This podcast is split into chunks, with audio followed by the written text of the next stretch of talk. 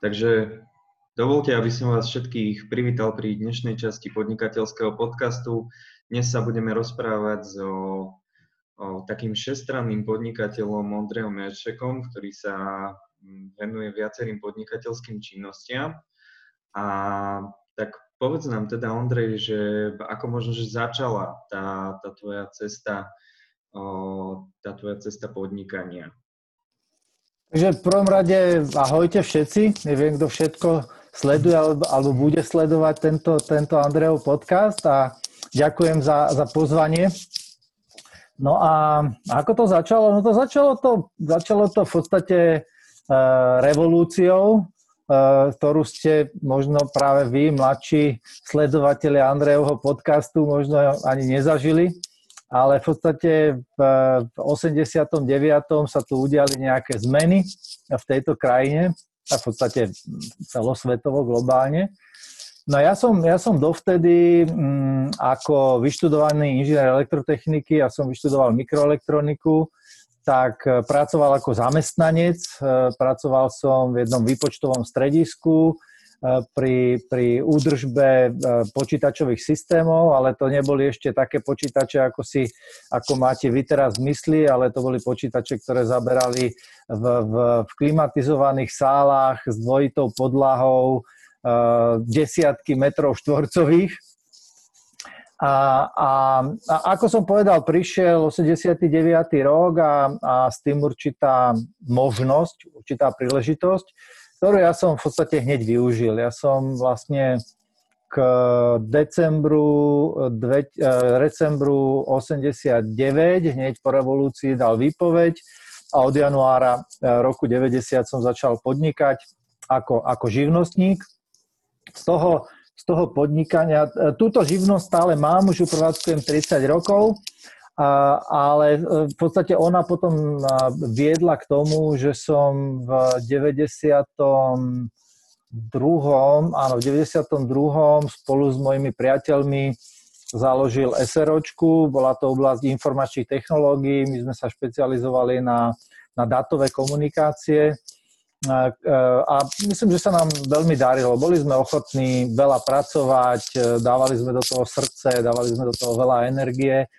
A až sa to rozrastlo do akciovej spoločnosti, kde sme zamestnávali v tých vrcholoch niekde okolo 120 ľudí, robili sme relatívne veľké obraty, robili sme inštalácie po celom Slovensku. Takže to bola tá odborná oblasť, ktorá potom trošku prerastla, ale však o tom možno budeme rozprávať. Toto bol ten začiatok. A tam bol taký dvojročný prestoj tým pádom? Nie, to nebol prestoj. Ja som aktívne pracoval a v tom biznise, v IT oblasti, mal som v podstate svojich zákazníkov, tých som obsluhoval, tým som dodával veci, tým som inštaloval veci, udržiaval. Len hovorím, potom sme sa dali viacerí dokopy a založili sme SROčku. Ale tá živnosť mi popri tom stále bežala. Jasné. Čiže najskôr na živnosť, potom SROčka, hej, už to... Tak. A v konečnom dôsledku akciovka. SROčky sa stala, hej. Áno.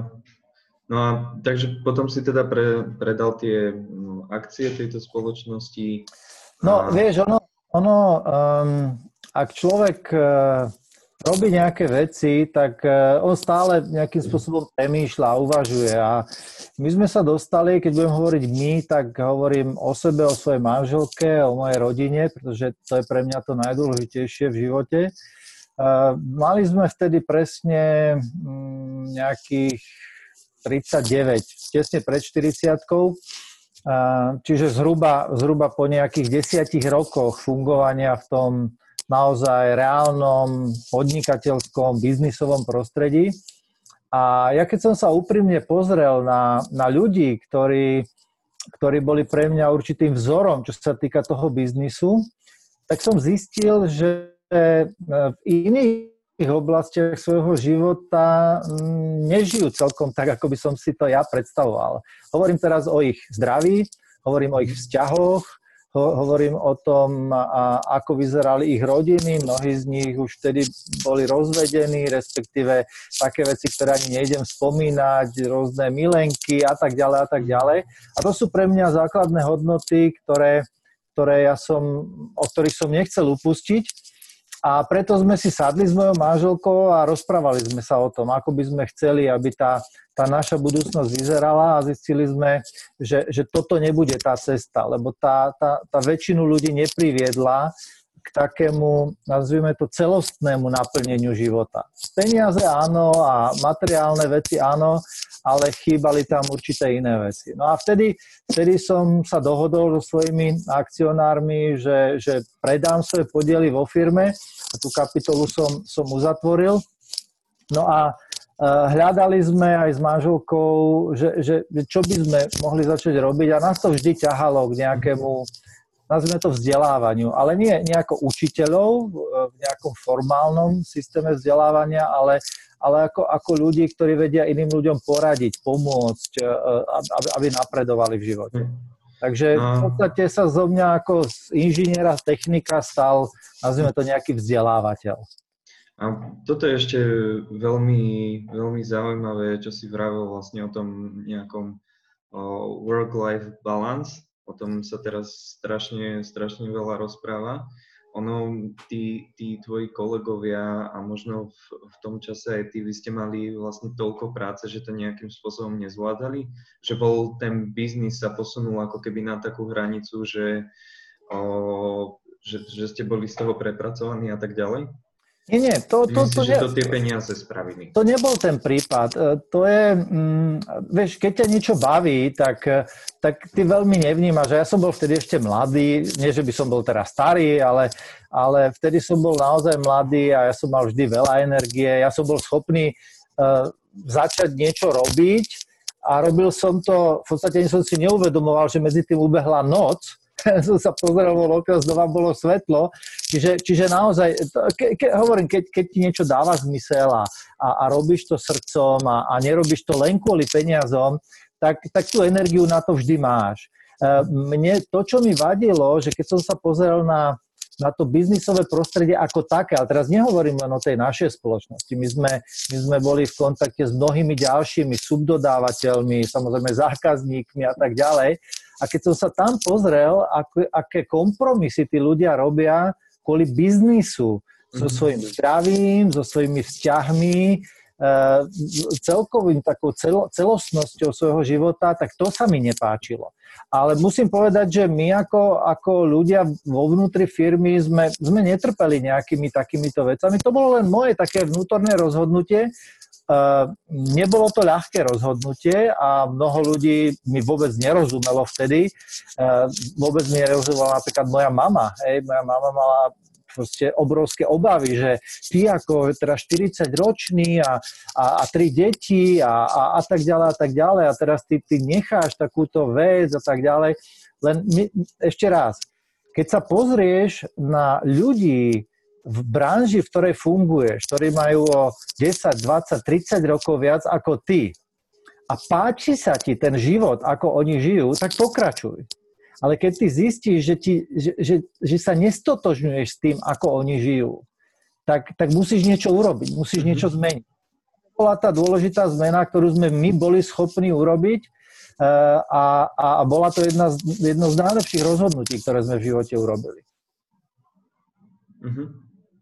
Tak ako určite, že pokiaľ si nejakým spôsobom začal cítiť, že už to začína ako keby presahovať nejakú, nazvime to, že zdravú mieru alebo niečo takéto, tak bolo to asi správne rozhodnutie. No a ako to teda pokračovalo? Vy ste si, teraz ty si predal teda svoje podiely vo firme a nejakým spôsobom ste tie peniaze použili vlastne na založenie alebo zrod novej firmy s manželkou? Nie, nebolo to tak. Vieš, ono, keď sa povie, že predať podiely vo firme, tak si každý teraz myslí, že aké obrovské peniaze z toho človek dostal. V skutočnosti to tak málo kedy je. Hej. Tá firma, ona samozrejme bola životaschopná, bola solventná, ale v skutočnosti ja som z tej firmy vystúpil. Hej, samozrejme, bola tam nejaká kompenzácia nejakých ziskov a tak ďalej, ale nestali sme sa milionármi, čiže ja som potreboval nájsť nejakú aktivitu, respektíve ono sa to rodí v tej mysli a mňa vždy priťahovalo. Ja som aj počas toho obdobia aktívneho podnikania sa zúčastňoval rôznych školení, rôznych seminárov a tak ďalej. A vždy, keď som tak sedel ako účastník v tých laviciach, tak som si tak hovoril, že mňa by bavilo tam stáť vpredu a mňa by bavilo takýmto spôsobom ľudí pozitívnym spôsobom ovplyvňovať, dávať im nejaké rady, pomáhať im v tom, aby oni lepšie zvládali čokoľvek, na akú tému by sme sa bavili. No a vtedy som si spomenul, že najsilnejší vnem na mňa mali určité semináre jednej konkrétnej firmy, to teraz nejdem menovať, kde som jednoducho zatelefonoval a hovorím, som ten a ten, ja som sa zúčastnil vašich seminárov a chcem sa opýtať, či by bolo možné sa u vás stať nejakým lektorom alebo konzultantom. A odpoveď bola, že iste, my stále hľadáme schopných, ambicióznych ľudí a poďme sa stretnúť. No a vyústilo to v to, že najprv som začal samozrejme v predaji, to znamená, potreboval som ukázať, že viem zájsť za niekým, viem zistiť, čo potrebuje, viem mu dať nejaké riešenie a predával som v princípe semináre a konzultácie. No a vo veľmi krátkej dobe som sa kvalifikoval ako tam sa to volalo ako tréner a zároveň konzultant. A bol som špecializovaný pretože som s tým mal určité skúsenosti na oblasť firemných organizačných štruktúr a procesov a čiastočne trošku aj v predaji, keďže som aj ten predaj vedel robiť. No a vlastne to bol 1. máj 2020 som naštartoval túto svoju kariéru, ktorá v princípe trvala bezmála 15 rokov. Uh-huh. Počkaj, vravel si 2020? Nie, 2000, pardon. Povedal 2000. Som 2020? Hej. Nie, tam tá 20-ka pribudla. V roku 2000, prvý maj 2000. Hej. Tak. No a čo sa týka teda tvojej manželky, tak ona akým spôsobom k tomu možno, že inklinovala k tomu? Lebo vravil si, že teda aj s ňou ste to nejako začali? No, vieš, s ňou to ťaháme už dneska 37. rok v manželstve, poznáme sa 43 rokov, my sme stredoškolská láska a mám úžasnú manželku. V podstate vďaka nej som aj ja to, čo som aj čo som, akože čím som a čo robím a ako robím a hlavne čo v živote mám. A hovorím to naozaj veľmi úprimne, nie preto, že to potrebuje. Ona tu nie, ona to nepočuje, ale je to naozaj tak. A vždy sme tú našu rodinnú časť nášho života vytvárali spoločne. A keď hovorím o tom, že sme sa rozhodovali a tak ďalej, tak to neboli nevyhnutne rozhodnutia, kde sme spoločne robili v odzovkách biznis. No ale musím povedať, že keď som ja urobil to rozhodnutie, že ukončím to svoje pôsobenie v tom IT biznise, tak faktom je, že my sme vtedy, bola tam ešte jedna okolnosť, ktorá tomu prispela a to bolo, že Euka, moja manželka, vtedy končila materskú dovolenku s našim tretím dieťaťom. Benjamin mal vtedy vlastne 3 roky, on sa narodil, keď sme mali 37. No a ona pracovala v banke ako ekonomka. No a jej akože v súvislosti s tým našim rozhodnutím sa vlastne ona už nevrátila do tej banky, a iným spôsobom sa s nej tiež stala vzdelávateľka. Ona vtedy založila takú dodnes funkčnú sieť študijných centier. Volá sa to študijné centrum BASIC, kde pomáhajú deťom, ktoré majú ťažkosti s čítaním, písaním, rôzni dyslektici, dysgrafici. Dneska funguje cez 10 pobočiek na celom Slovensku. Tak toto bola jej zmena. Ale nerobili sme nikdy biznis spolu, akože rovnaký. Ale vždy sme to spolu ťahali. Aha, tak to už teraz tomu rozumiem trochu viacej. No a dobre, takže začal si konzultovať, našiel si v tom tú svoju vášeň. No a Ako si možno, ako to predbiehalo tie konzultácie, že teraz musel si teraz ukázať, že vieš obchod, že vieš tú konzultáciu predať a potom ťa začali, ako si vravel, už dávať za toho prednášajúceho. Niekto možno, že pozrie, kto by sa chcel touto cestou tiež vydať. Čo to obnáša v takejto spoločnosti, aby si sa dostal na takúto úroveň? Vravel si, že aj celkom rýchly bol ten tvoj vzrast. Áno, so všetkou skromnosťou, ktorú nemám, ako žart. Myslím, že v tej spoločnosti som dodnes najrýchlejšie sa kvalifikujúci tréner.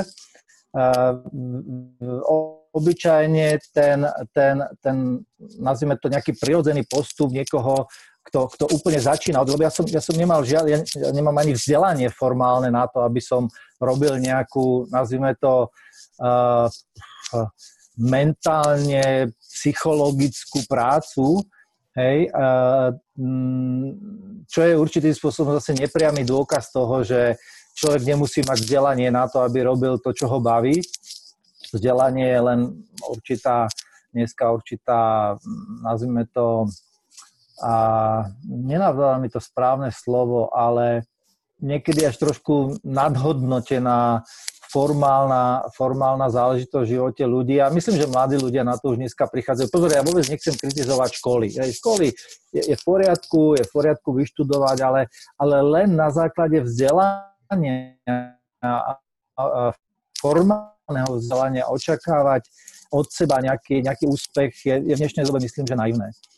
To, čo mne pomohlo urobiť tú zmenu relatívne rýchlo, je niečo, čo paralelne popri tom išlo. A ty vieš, Andrej, že my dnes máme, nazvime to, zabezpečený život. Vôbec nie sme zámožní a milionári, ale to, že nemáme žiadne úvery, nikomu nič nedlžíme, že vieme, že naše účty budú zaplatené, sú dané tým, že my sme niekedy v 96.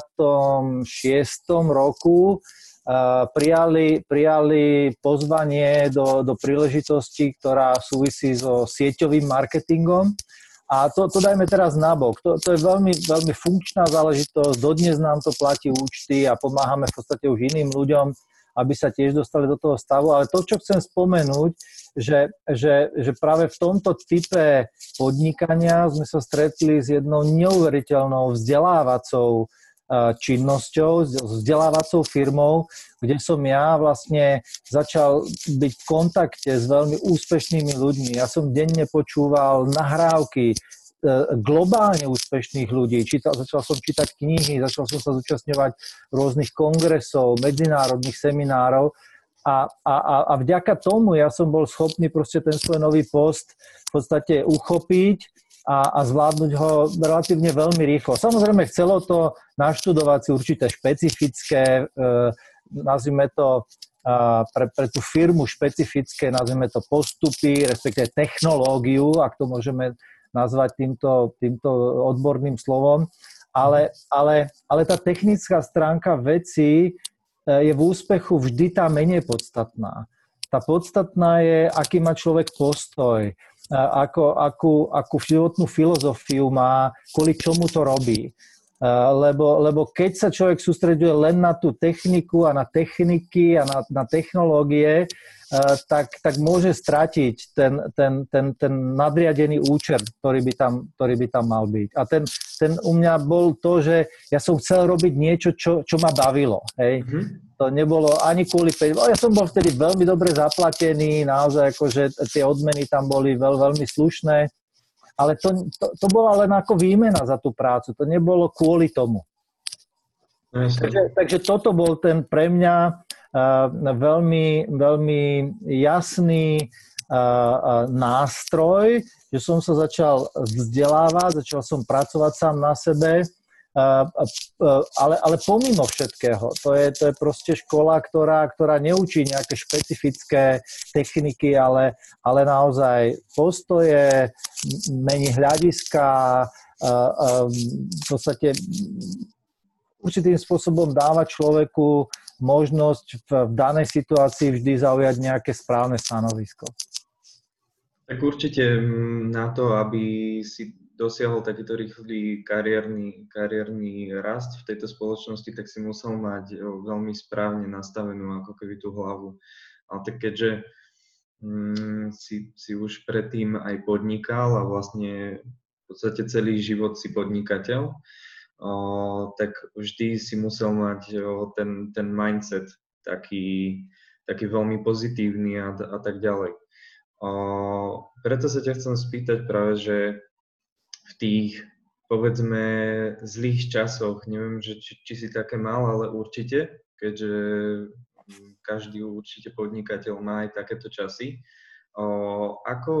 ako si sa vtedy možno, že choval z toho takého mentálneho hľadiska, že ako si reagoval na takéto situácie, že neviem, či sa ti niekedy možno, že aj stalo, že si nemal dosť peňazí alebo nejaký fakt, že veľký problém a tak ďalej. Samozrejme, výzvy stále sú a človek aj keď určitým spôsobom napreduje, tak ono to napredovanie nikdy nie je lineárne alebo exponenciálne. Ono je to také, že hore-dole. Tam je dôležité ako sa tie vrcholy a pády, alebo vrcholy a údolia, či v trende narastajú. Hej. Proste to je naivná predstava, že niečo ide takto priamo hore. Ono to vždycky ide takto, ale dôležité, aby to v tom trende rástlo. A ak som počúval túto otázku, tak v skutočnosti som sa tak zamýšľal a vlastne som prišiel na jednu vec, za ktorú sa ti chcem poďakovať, lebo možno bez tohto podcastu by som nebol analyzoval tieto veci, ale mal som pravdepodobne to šťastie, že keď som sa dostal do nejakej takéto situácie, tak som bol vždy súčasťou tímu. Menšieho alebo väčšieho tímu. A musím povedať, že zrejme skutočných tímov, pretože tie týmy boli pripravené prijať nejakú výzvu niekoho iného a pomôcť mu s tým. Čiže ja som vždy mal niekoho, s kým som sa o tom mohol porozprávať, s kým som to mohol prebrať, prípadne požiadať o pomoc, požiadať o podporu a vždy som ju dostal. A to, čo som chcel vlastne, teraz to je také osvietenie, ktoré prišlo, dať možno aj takú nejakú radu, že keď sa dostanete do nejakých ťažkostí, výziev, tak je prejavom duševného zdravia požiadať o pomoc. Človek sám veľmi veľa nevyrieši. Častokrát, keď sa človek uzatvorí a myslí si, že to vyrieši sám, tak príde na nie veľmi dobré riešenia. Minimálne proste mať niekoho, s kým si sadnúť, povedať, pozri sa, mám tento problém, toto ma trápi, s týmto si neviem pomôcť. A už iba to, že sa na to pozrie niekto iný, dá človeku možnosť nájsť lepšie riešenie. Takže nazvime to nejakým požehnaním alebo šťastím, že som bol vždy v tímoch ľudí, v skupinách ľudí, kde som mohol prísť, kde som mohol tieto veci nejakým spôsobom komunikovať, bez toho, aby som mal obavu, že budem vysmiatý, alebo že si niekto bude myslieť, že som neúspešný, lebo mnoho ľudí má tú možno trošku klamlivú predstavu, že ak človek povie, že má problém alebo výzvu, tak prejavuje svoj neúspech alebo svoju neschopnosť. Nie je to tak. Je to v skutočnosti schopnosť povedať, že mám problém, pomôžte mi. A je to prejav síly a možno akejsi veľkosti. Určite plne súhlasím. No a ešte tiež súvisiace veľmi s touto témou je práve aj tá manželka, alebo teda tá podpora doma.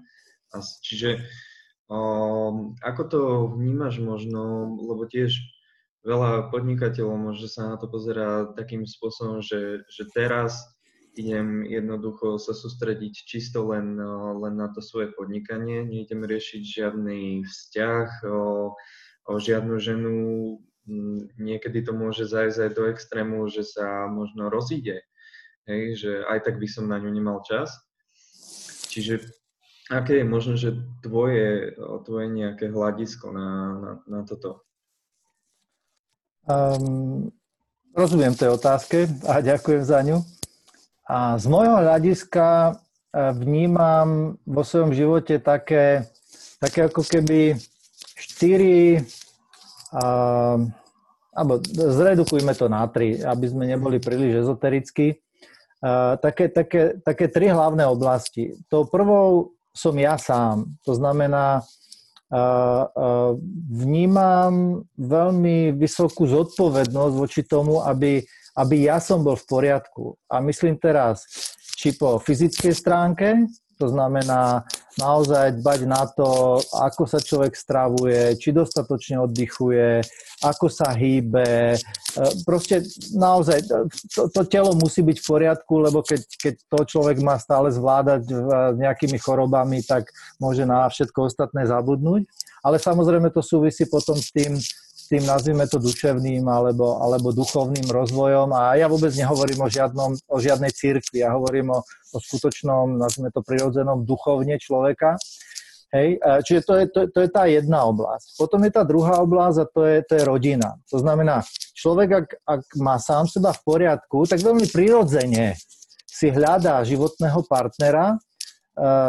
Musím povedať túto trošku uštipačnú poznámku, že za normálnych okolností opačného pohlavia, ktorým sa chcú spojiť ten svoj život, aby v princípe splodili potomstvo a vychovali potomstvo ako ďalšiu úroveň svojho prežitia. To je podľa mňa normálne. A keď toto v sebe niekto potláča, z akéhokoľvek dôvodu, tak nejde dobrým smerom a nemôže byť jeho život v plnej miere naplnený. No a potom je to tá tretia oblasť a to je, že my vytvárame určité skupiny. Zapájame sa do združení, do klubov, vytvárame firmy, hej, ktoré reprezentujú akúsi skupinovú aktivitu, kde zase je to na trošku iných princípoch. A pre mňa sú tieto 3 veci spojené nádoby.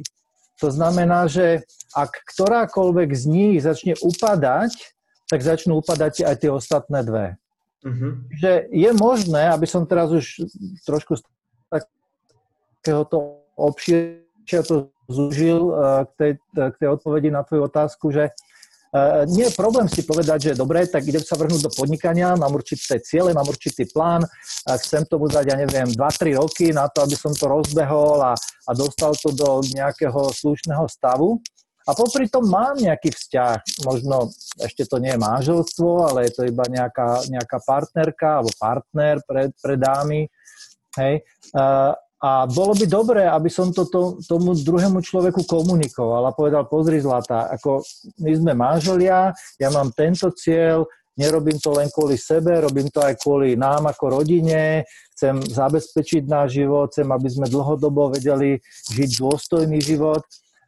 Prosím ťa, maj trošku viacej tolerancie, strpenia so mnou, možno budem chodiť domov trochu neskôr, možno bude moja pozornosť rozptýlená. Ale daj mi tie 2-3 roky, podrž mi ten chrbát, ja sa ti nebudem môcť toľko venovať, možno nebudeme toľko cestovať, možno nebudem ti vedieť byť tak nápomocný ako normálne, ale sľubujem, že keď toto dostanem na určitú úroveň, tak sa vrátim a plnohodnotne budem pracovať aj na tejto oblasti svojho života. A to, s čím by ľudia určite nemali robiť kompromis, že kvôli nejakému podnikaniu a biznisu zanedbajú sami seba. A myslím tým ako telesnú, fyzickú časť svojho života, tak aj tú duševnú. To znamená, tá zodpovednosť trvalého zlepšovania, trvalého rastu, tá proste tu je a s tým by som neodporúčal nikomu robiť kompromis. Tak ja veľmi ďakujem za takéto veľmi obšírne a hlavne zrozumiteľné vysvetlenie takejto celkom, dosť by som povedal, aj náročnej témy. No a dobre, tak môžeme sa asi pozrieť aj na to pokračovanie teda tej tvojej cesty. Čo bolo po tom konzultingu, keby, alebo po tých prednáškach? Hej. No tam bohužiaľ celý tento priemysel vzdelávací zažil dosť veľkú ránu práve počas tej krízy 2008-2009, kde naozaj nebolo ľahké proste v tom biznise ďalej fungovať, ale my sme to ďalej ťahali, v podstate aj ja osobne som bol jeden z tých, nazvime to, posledných Mohikánov, ktorí tam ešte nejakým spôsobom držali tú vlajku, ale v tom 2014-2015 už sa s tým nedalo proste veľa urobiť. No a vtedy nás veľmi podržal vlastne ten náš network marketingový biznis, ktorý naozaj veľmi stabilný, veľmi naozaj, ja neviem, naozaj ja nemám veľmi viacej alebo väčšiu stabilitu v živote, ako je ten biznis. No a zhruba po nejakých 3 rokoch, áno, nejakom 2017 a 2018 som spoznal jedného veľmi zaujímavého podnikateľa, ktorý ma zaujal svojou životnou filozofiou. V podstate chová tuto nedaleko na Záhori v kuchyni jedno obrovské stádo hovädzieho dobytka, ktoré je celoročne vonku, sa pasie. Môžem kľudne prezradiť jeho meno, volá sa Michal Novák, možno, že to je tiež adept na jeden z tvojich podcastov. A slovo dalo slovo a dali sme sa dokopy a popri tej jeho hovedzine, ktorú dodáva naozaj, ako je to úžasná poživeň, tak sme mali myšlienku ešte poskytnúť ľuďom určitú alternatívu. No a vyvinula sa z toho relatívne nová spoločnosť, ktorá vznikla takto pred rokom, ktorá dodáva, teda importuje a dodáva divoko žijúceho lososa a výrobky z neho. My sme sa boli minulý rok pozrieť priamo na tom ďalekom východe, pri tom Tichom oceáne, ako to tam robia, ako to spracovajú a bola to veľmi dobrá voľba, lebo ľudia si už na to zvykli a každý, kto ochutnal proste tento typ poživne, tak zisťuje tie rozdiely medzi tým, čo dostať bežne v obchodoch a tým, čo je naozaj, čo príroda vytvorila a nie je v tom nič umelého, čo by do toho človek vložil. Takže to je momentálne to, na čom tvoríme teraz. Zatiaľ zásobujeme len Bratislavu, respektíve takéto širšie okolie. No a to, čo ale musím ešte povedať, a ty o tom vieš, len sme sa o tom nezmienili, okolo roku 2010, áno, bolo to koncom roku 2010, sme spolu s manželkou založili ešte aj neziskovú organizáciu, volá sa to O rodine, pretože ako vnímaš, a dúfam, že to vnímajú aj tvoji poslucháči alebo diváci, my sme veľmi rodinne založení, my považujeme rodinu naozaj za základ duševného zdravia každého človeka. A keď sme sa pozreli, ako to vyzerá, že sa nám rozpadávajú rodiny, je veľa manželstiev, máme viac ako 50% rozvodovosť, deti vyrastajú v neúplných rodinách, máme kopu hrdých, slobodných matiek, ktoré vychovávajú samé deti a neuvedomujú si to, že pre správny vývoj toho dieťaťa treba, aby bolo v kontakte s obidvomi živlami, aj s tým mužským, aj s tým ženským. To znamená, že tam je potreba aj toho otca, aj tej matky. Ani jeden z nich nie je viac alebo menej dôležitý. Oni majú svoju rolu. No a sme sa rozhodli v tomto smere začať tiež dávať nejaké rady, vzdelávanie, čiže robíme, samozrejme teraz v korone je to trochu menej, ale robíme proste rôzne workshopy, prednášky, kurzy práve na túto tému manželstvo, výchova detí a vôbec ako rodinu, ako v skutočnosti aj v rodine vytvoriť tím. Mhm. Čiže veľmi som si na tebe všimol, ako mi to tak rozprávaš, že v podstate ty si ako keby taká predloha možno, že toho, akým spôsobom by sa malo robiť správne pod to podnikanie a to vysvetlím vlastne, že kvôli čomu a to je vlastne kvôli tomu, že všetky tieto, to čo si vraval na začiatku, všetko čo je pre teba dôležité, čiže zdravie, rodina a teda vytvárať nejakú tú skupinu, všetko si to v podstate pretavil do toho svojho podnikania, ako to tak teraz počúvam a nejako to vnímam. Že mi to vlastne až teraz došlo, že takýmto spôsobom si získal ako keby takéto privilegium možno, že zameriavať sa na to, že čo je naozaj pre teba dôležité a pretaviť to do toho podnikania. To je podľa mňa svojím spôsobom úžasné. Ďakujem za takéto potvrdenie, Andrej. Na druhej strane musím povedať to, že keď si človek vyjasní, a možno to je to požehnanie, ktoré sme my dostali, že relatívne v mladom veku, hej, mali sme naozaj do 40-ky, sme si uvedomili tieto hodnoty a nazvime to akúsi celostnosť života, hej. Život musí byť človek schopný vnímať ako celostnú vec, z toho sa nedá nič vytrhnúť a ostatnému nevenovať pozornosť. A keď získaš tento, tak ako si to ty pekne nazval, ten mindset, alebo teda to nastavenie tej svojej mysle, tak ono ten vesmír ťa v tom začne určitým spôsobom podporovať. Keď ty máš jasno v tom, kam chceš ísť, čo je ten tvoj cieľ, tak ten vesmír ťa naozaj začne podporovať. Začne stretávať ľudí, ktorí zrazu sú na rovnakej vlnovej dĺžke, ktorí iba sa zmieniš a oni povedia, však o tomto som aj ja uvažoval a poďme s tým niečo urobiť.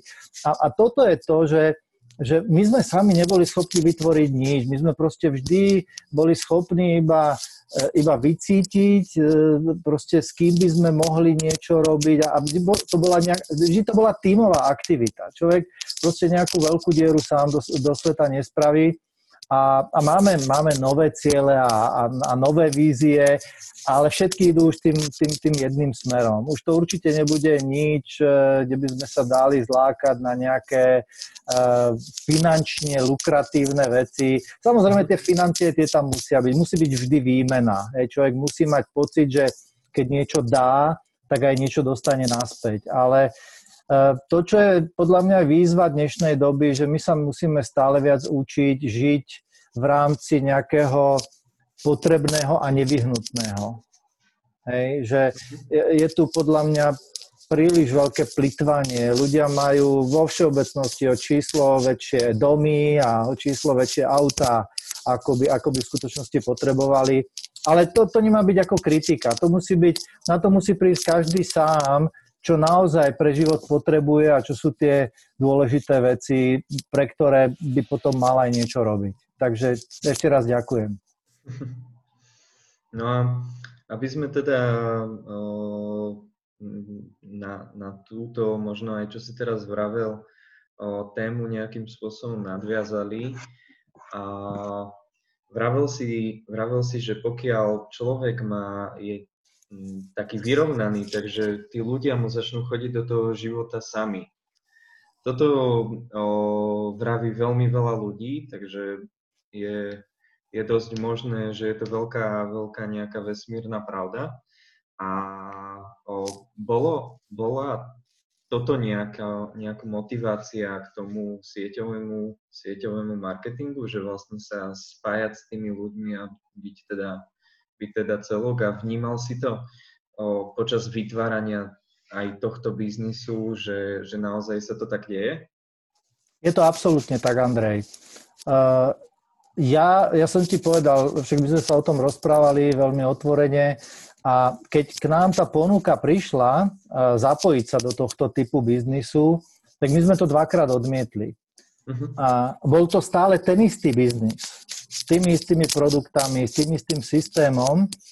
A otázka je, prečo sme tú ponuku prijali tretíkrát. A tá odpoveď je veľmi jednoduchá. Kvôli človeku, ktorý ho reprezentoval. Nebolo to kvôli firme, nebolo to kvôli názvu firmy. Bol to človek, ktorý pre nás predstavoval určité hodnoty, s ktorými sme sa vedeli stotožniť, jeho spôsob komunikácie, to, ako s nami zaobchádzal, to bolo to, čo nás pritiahlo. A to je aj to, o čo sa snažím ja. Ja proste nikomu neponúkam biznis. Ja mu hovorím, pozri sa, toto je niečo, čo ja som overil, vyskúšal, toto mne dalo v živote toto a toto a toto. To isté to môže dať aj tebe. Ale kým ti ja ako človek, ako ľudská bytosť nesedím, ak my si nebudeme vedieť sa naladiť na rovnakú frekvenciu, dôverovať si, podporovať si, naozaj vytvoriť tím, pretože v tomto type biznisu buď úspejete obidvaja, alebo neúspeje ani jeden. Tam sa nedá uspievať na úkor niekoho iného, ako je to v tom bežnom biznise sa to dá. Sice iba krátkodobo, ale je možné proste aj rôznymi pokutnými spôsobmi v úvozovkách uspieť. Tuto to nie je možné. A hlavne je to, že v tomto type biznisu nemáš tie štandardné nástroje manažmentu, ktoré sa volajú v angličtine, že hiring and firing. To znamená vlastne prijímanie a prepúšťanie. A ty tu vytváraš dobrovoľný partnerský vzťah. Ty v podstate sa stávaš skutočným lídrom, ktorý, ak je schopný viesť sám seba, tak začne byť atraktívny pre dobrovoľne nasledujúcich ľudí. Uh-huh. A to je na tomto úžasné, že je to, ja vždy hovorím, že je to výberová ponuka, ale ten výber nerobím ja. Ten výber robí ten dotyčný človek, ktorý potrebuje mať istotu, že či som ja pre neho dostatočný príklad, či on je ochotný mňa nasledovať a nie kvôli peniazom a materii a hmote, ale kvôli hodnotám, kvôli princípom, ktoré reprezentujem a smeru, ktorým idem. Áno. Tak potom to určite má aj taký väčší zmysel, že pokiaľ tam nie sú len tie peniaze a naozaj tam ten vzťah aj nejaké tie iné životné hodnoty teda. No a ešte späť vlastne ty si vravel, že teda rozbehli ste pomerne mladý biznis s týmto jedlom, tak mňa by veľmi zaujímalo, že čo to obnáša vlastne rozbehnúť takýto biznis s takouto čerstvou rybou, lebo určite to nebolo nejaké málo náročné alebo nenáročné. Čiže... Okay, ja si iba zapnem svetlo, lebo pozerám už tam na seba na tej obrazovke, že už som začal sa strácať v tme a ľudia by ma už potom už iba počuli.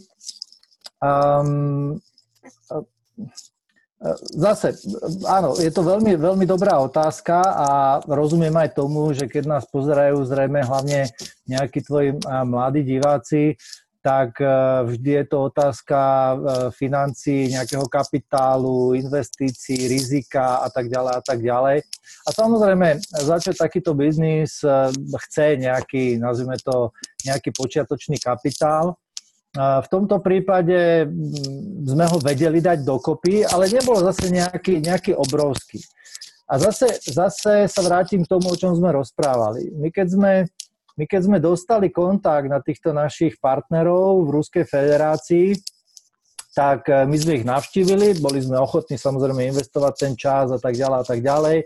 Najprv sme sa stretli v Moskve a oni nám rozprávali rozprávky, ktorým my sme neverili, tak nás potom pozvali, aby sme sa išli pozrieť až na ten ďaleký východ, kde vlastne oni tú robotu odvádzajú. A ty keď máš dobrý účel a si schopný tento účel komunikovať, tak zistíš, že ak je naozaj dobrý, ak je to účel, ktorý podporuje skutočné prežitie veľkého množstva ľudí, nie len teba a tvojej rodiny, ale aj ďalších skupín a možno dokonca celého ľudstva, hej? Tak zistíš, že ľudia sú ochotní ťa podporiť. Hej? Čiže aj nám tí naši partneri boli ochotní výjsť veľmi, veľmi zaujímavými obchodnými podmienkami, kde my sme boli schopní iba na základe nejakej zálohy dostať tovar a ten potom postupne splácať a tak ďalej a tak ďalej. Čiže áno, a na druhej strane to boli zase odberatelia. My máme jedného hlavného odberateľa, ktorý od nás berie väčšinu tej produkcie. Hej. Ale samozrejme máme aj priateľov známych, ktorí si to od nás kupujú.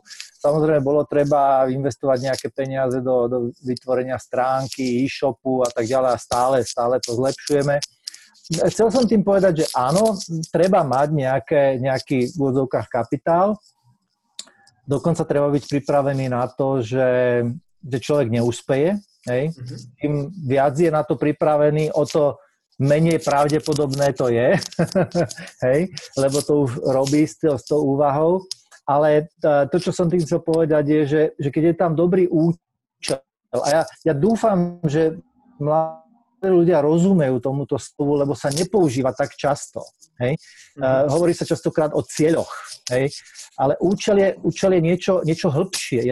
Je to naozaj úprimná odpoveď na otázku, že kvôli čomu to robím. OK, chcem byť úspešný a chcem urobiť 1 000 000 obrat a chcem mať taký zisk a chcem si kúpiť 3 skáč a 2 skáč.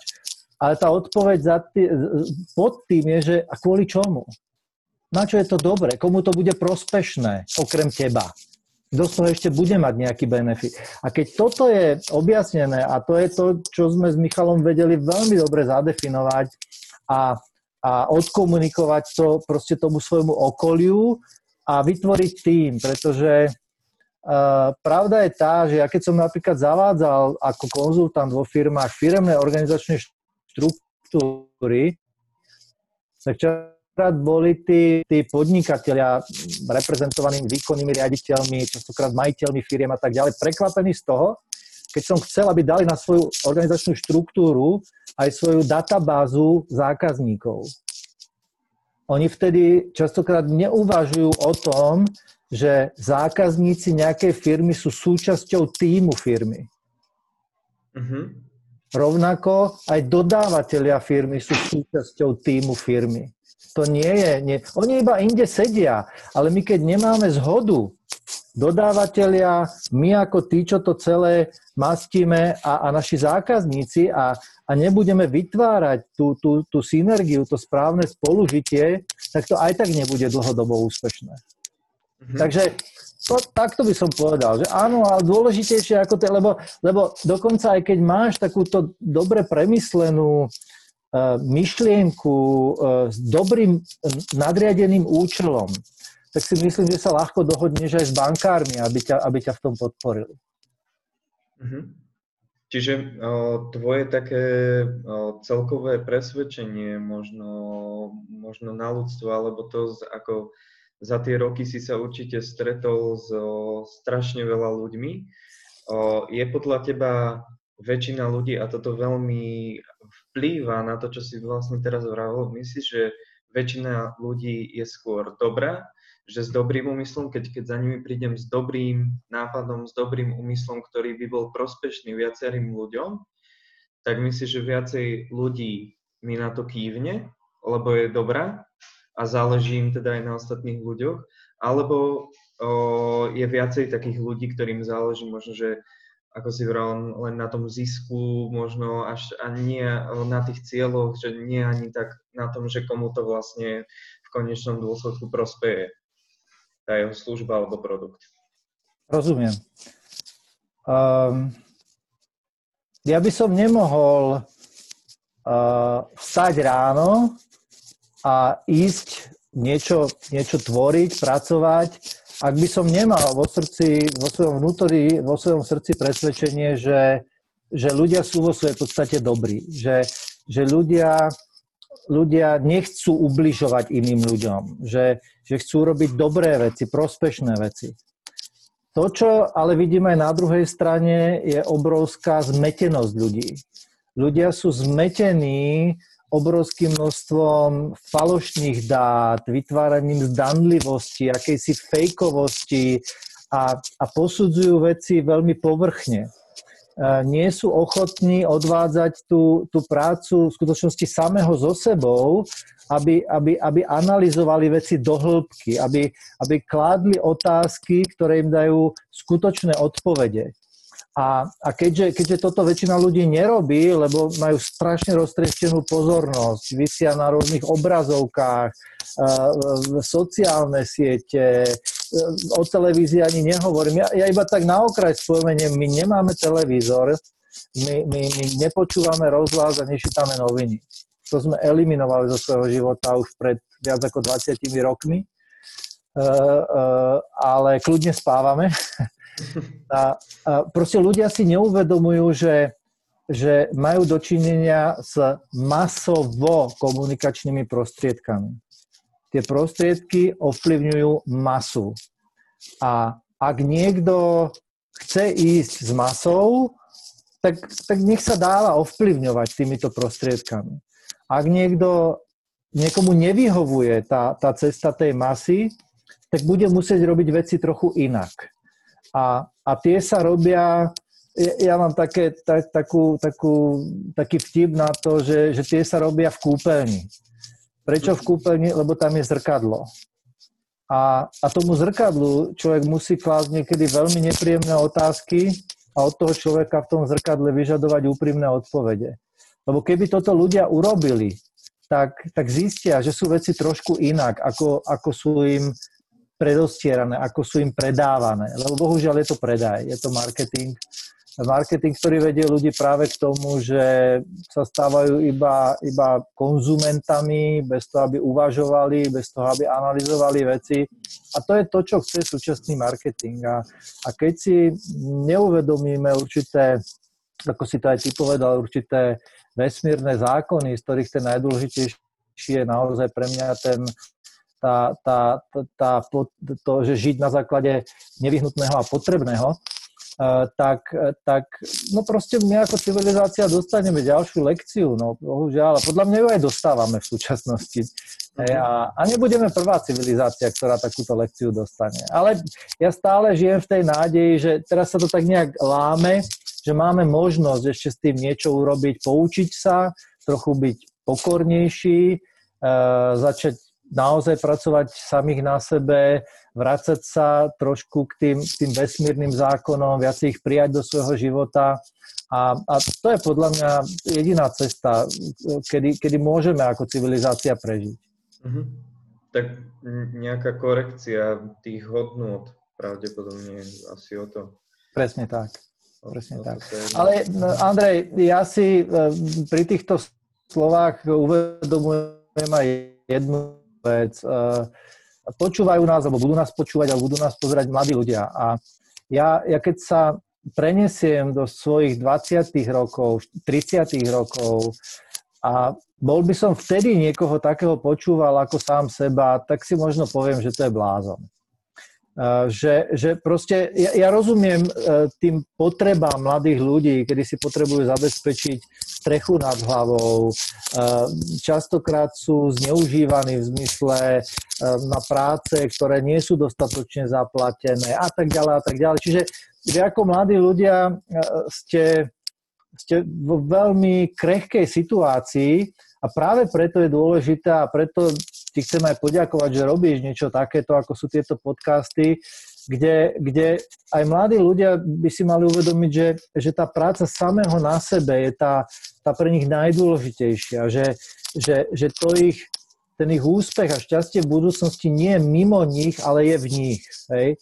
A aby sa nedali príliš ovplyvňovať tým okolím, nech im už rozpráva kdokoľvek, čokoľvek. Hej?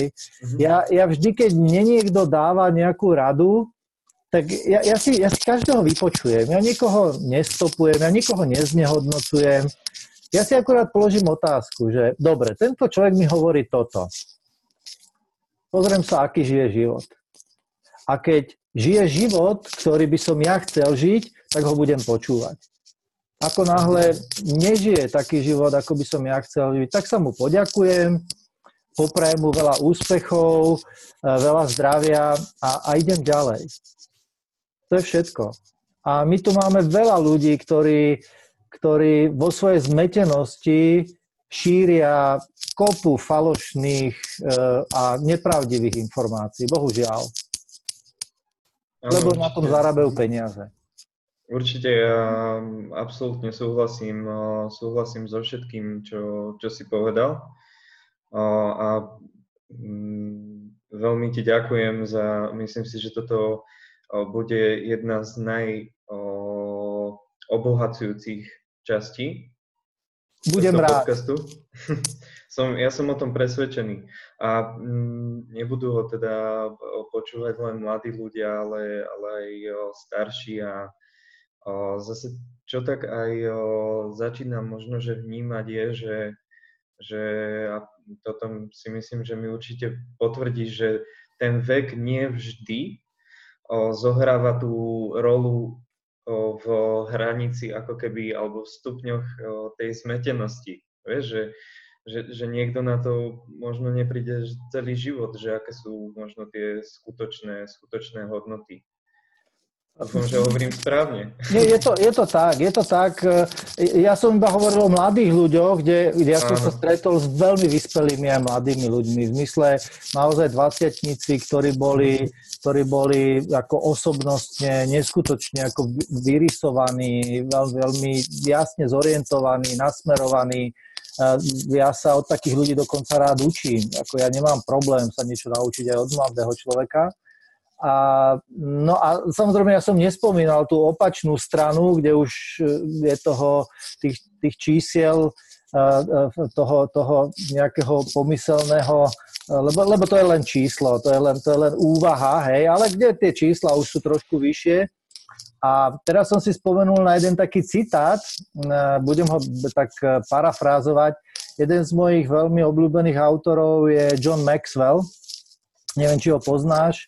Je to jeden podľa mňa z najlepších učiteľov alebo vzdelávateľov lídrovstva a mám napočúvaných kopu jeho nahrávok, odoberá v podstate, tiež má, on to nevolá podcasty, ale no, nie je to dôležité. A on hovorí jednu takú zaujímavú vec, že ľudia si myslia, že múdrosť prichádza s vekom. Bohužiaľ, vek prichádza častokrát osamotene.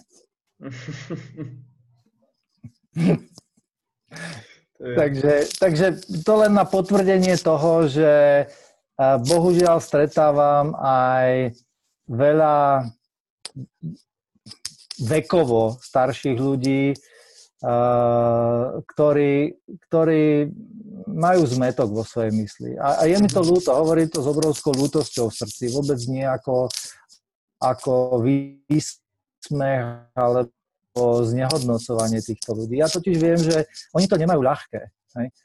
A na druhej strane, teraz mi napadala aj taká vec, že stretol som sa aj s ľuďmi, nie úplne s mladými, povedal by som niekde tak s takými 30-tníkmi, ktorí mali ale zase opačný problém, že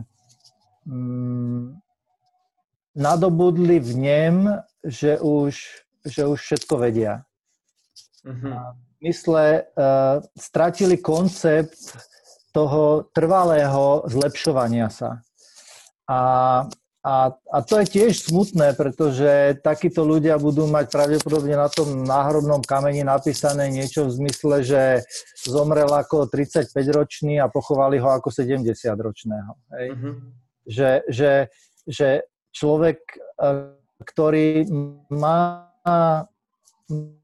vnútorný koncept toho, tej potreby, tej nevyhnutnosti toho, tej práce samého na sebe, pravdepodobne nikdy nekončí. To pravda je tá, že čím ďalej ide, o to viacej vidí, čo ešte kam môže vystúpať. A to je také, podľa mňa tá najväčšia zodpovednosť, ktorú máme. A to je to trvalé zlepšovanie sa. A to je jedno v akej sfére, ale trvalé sa zlepšovať. Mm-hmm. A bohužiaľ tie masovo-komunikačné prostriedky v tomto veľmi nie sú nápomocné.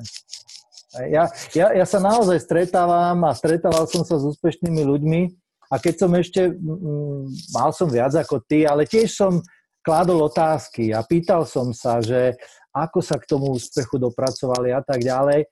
Ja som v živote nedostal na otázku, že ako sa vám tento úspech podaril?